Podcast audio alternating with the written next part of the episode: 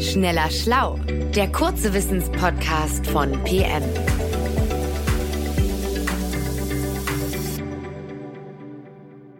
Hallo, willkommen bei Schneller Schlau. Ich bin Stefan Draf und bei mir ist Nora Sager. Nora hat uns heute endlich mal wieder ein Tier mitgebracht.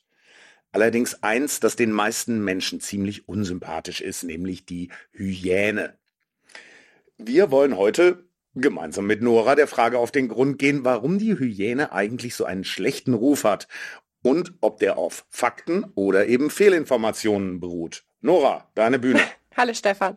Also, äh, ich muss zugeben, dass mich an den Hyänen gerade ihr schlechter Ruf fasziniert hat.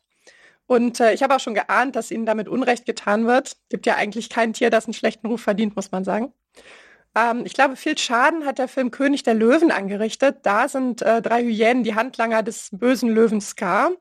Und die sind unterbelichtet, die sind feige, die sind verschlagen und im Grunde sind die halt Witzfiguren. Ne? das irgendwie das Traurige daran ist, dass die Zeichentrickkünstler, die sie gezeichnet haben, sogar zur Vorbereitung eine Forschungsstation in Kalifornien besucht haben, in der Hyänen gehalten wurden. Ähm, und der Forscher, der diese Station mitbetrieben hat, hat irgendwie sein Leben lang zu Hyänen geforscht und liebt diese Tiere. Und als er den Besuch arrangiert hat, da hat er dann extra nochmal darum gebeten, dass die Tiere doch bitte möglichst positiv dargestellt werden. Naja gut, ne? Also wie gut das geklappt hat, kann man ja jetzt sehen. Ähm, äh, Noah, ich habe zum Beispiel den Film König der Löwen gar nicht gesehen und wusste trotzdem, dass der Ruf der Hyänen ruiniert ist. Das, das hat ja schon tiefere und ältere Wurzeln, oder? Ja, also über Hyänen wurde schon lange, lange, lange vorher schlecht geredet. Das ging, äh, wie übrigens so vieles, bei Aristoteles los und hielt sich dann auch hartnäckig über die Jahrhunderte. Und der ehemalige US-Präsident Theodore Roosevelt, äh, der in Afrika der Großwildjagd frönte, der schrieb über die Tüpfelhyänen, sie seien eine, Zitat, einzigartige Mischung aus elender Feigheit und äußerster Wildheit. Und äh, auch Ernest Hemingway war auf Trophäenjagd in Afrika, gehörte ja eine Weile irgendwie zum guten Ton. Und der beschreibt eine ganz schreckliche Szene, über die sich sein einheimischer Jagdführer angeblich köstlich amüsiert hat, wie nämlich äh, eine angeschossene Hyäne versucht, sich die Kugel aus der Flanke zu beißen und dabei dann ihre eigenen Gedärme herausreißt und die verschlingt. Ich fand das, ehrlich gesagt, ich fand das ganz schlimm zu lesen. Ähm, und Hemingway beschreibt Hyänen als Totenfresser, die sich an den Resten der Löwenbeute laben, die einem nachts im Schlaf ins Gesicht beißen, wenn man nicht wachsam ist. Ehrlicherweise zu Recht, was macht er da auch in der Savanne, ne? Ähm, und außerdem brandmarkt er sie als Schreihälse, als Stinker und als äh, Hermaphroditen. Ja, okay, also ich, ich merke schon ein, ein reicher Fundus an Vorurteilen und, und auch an moralischen Urteilen über ein, ein eigentlich ganz natürliches Verhalten, wenn ich dich richtig verstehe. Ne? Äh, ja, beides tatsächlich.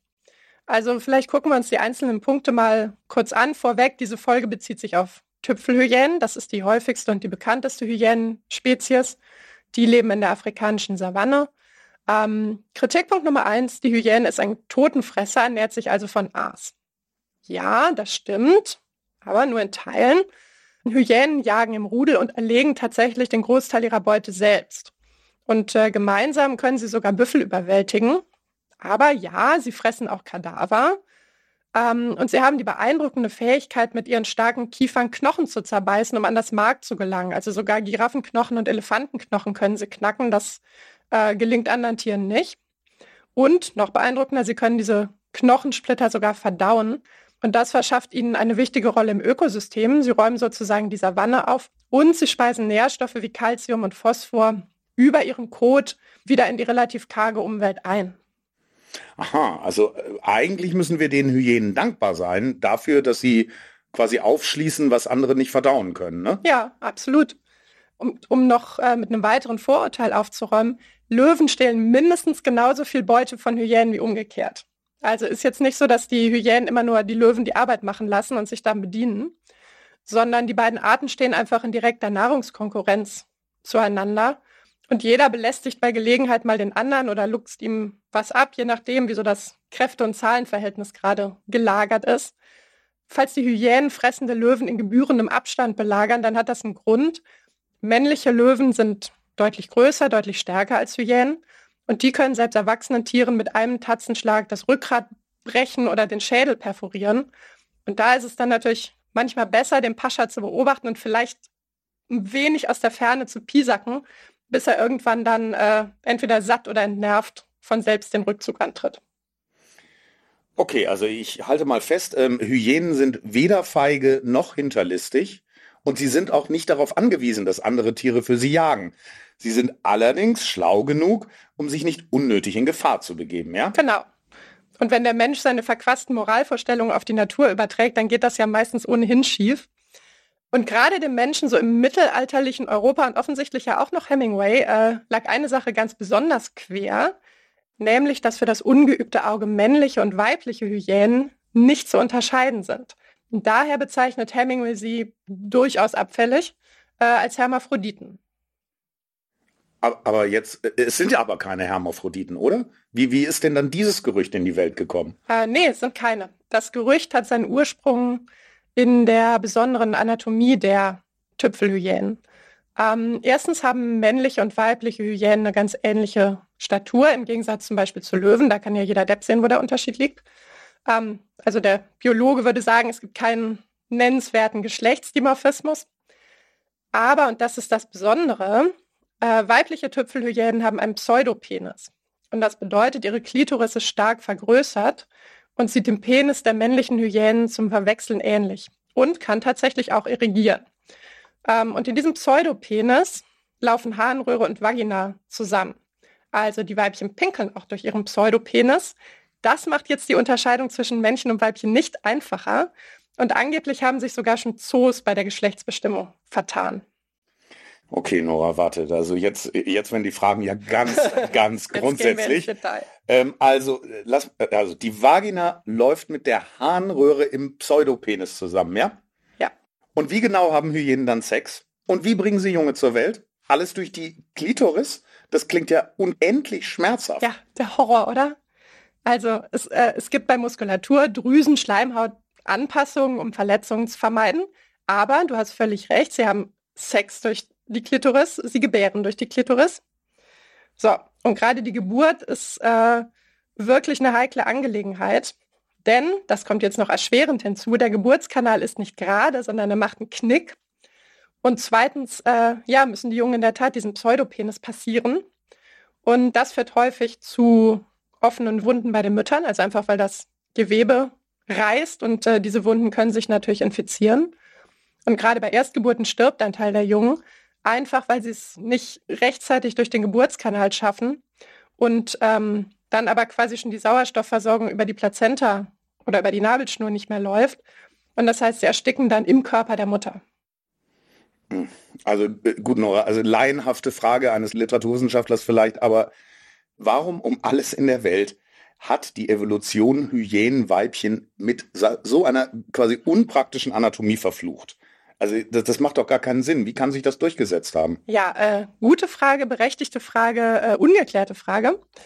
Eine mögliche Erklärung wäre die soziale Funktion. Also Hyänen beschnuppern die Genitalien des Gegenübers ausgiebig bei Begrüßungsritualen, wo es äh, unter anderem darum geht, quasi Hier Hierarchien zu festigen. Ähm, und dazu füllt sich dieser Pseudopenis mit Blut und richtet sich auf, also hat eine gewisse soziale Funktion. Eine Zeit lang gab es auch Diskussionen darüber, ob es was mit dem Hormonlevel der weiblichen Hyänen zu tun hat und mit der Menge an Testosteron. Außerdem gibt äh, dieser, sagen wir, unpraktische Paarungsapparat den Weibchen aber auch völlige Kontrolle darüber, mit wem sie sich paaren. Denn wenn sie nicht kooperieren, hat das Männchen keine Chance, zum Zug zu kommen. Ähm, ich habe immer gehört, bei den Hyänen haben die Weibchen ohnehin das Sagen, oder? Ja, in der Regel schon.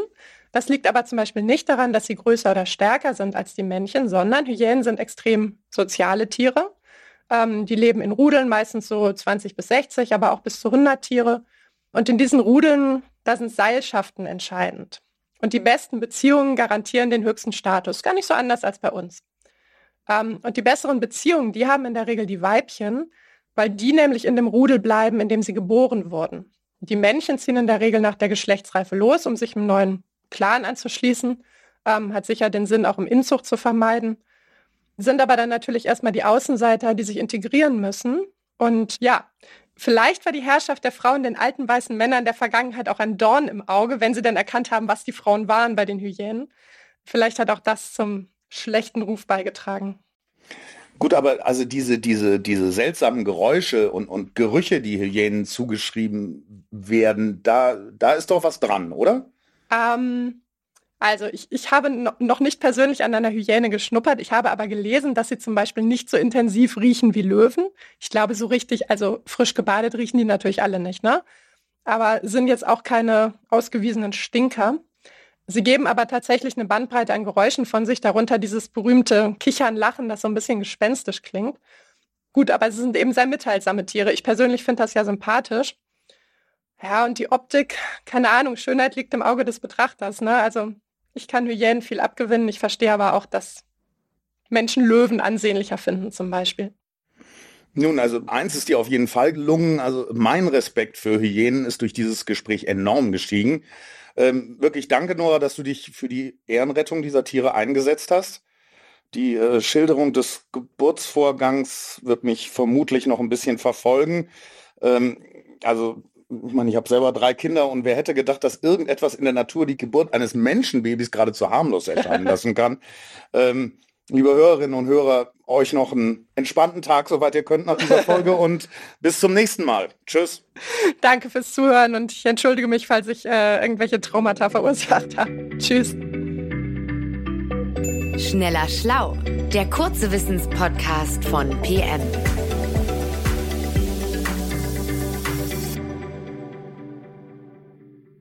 Dieser Podcast ist eine Produktion der Audio Alliance.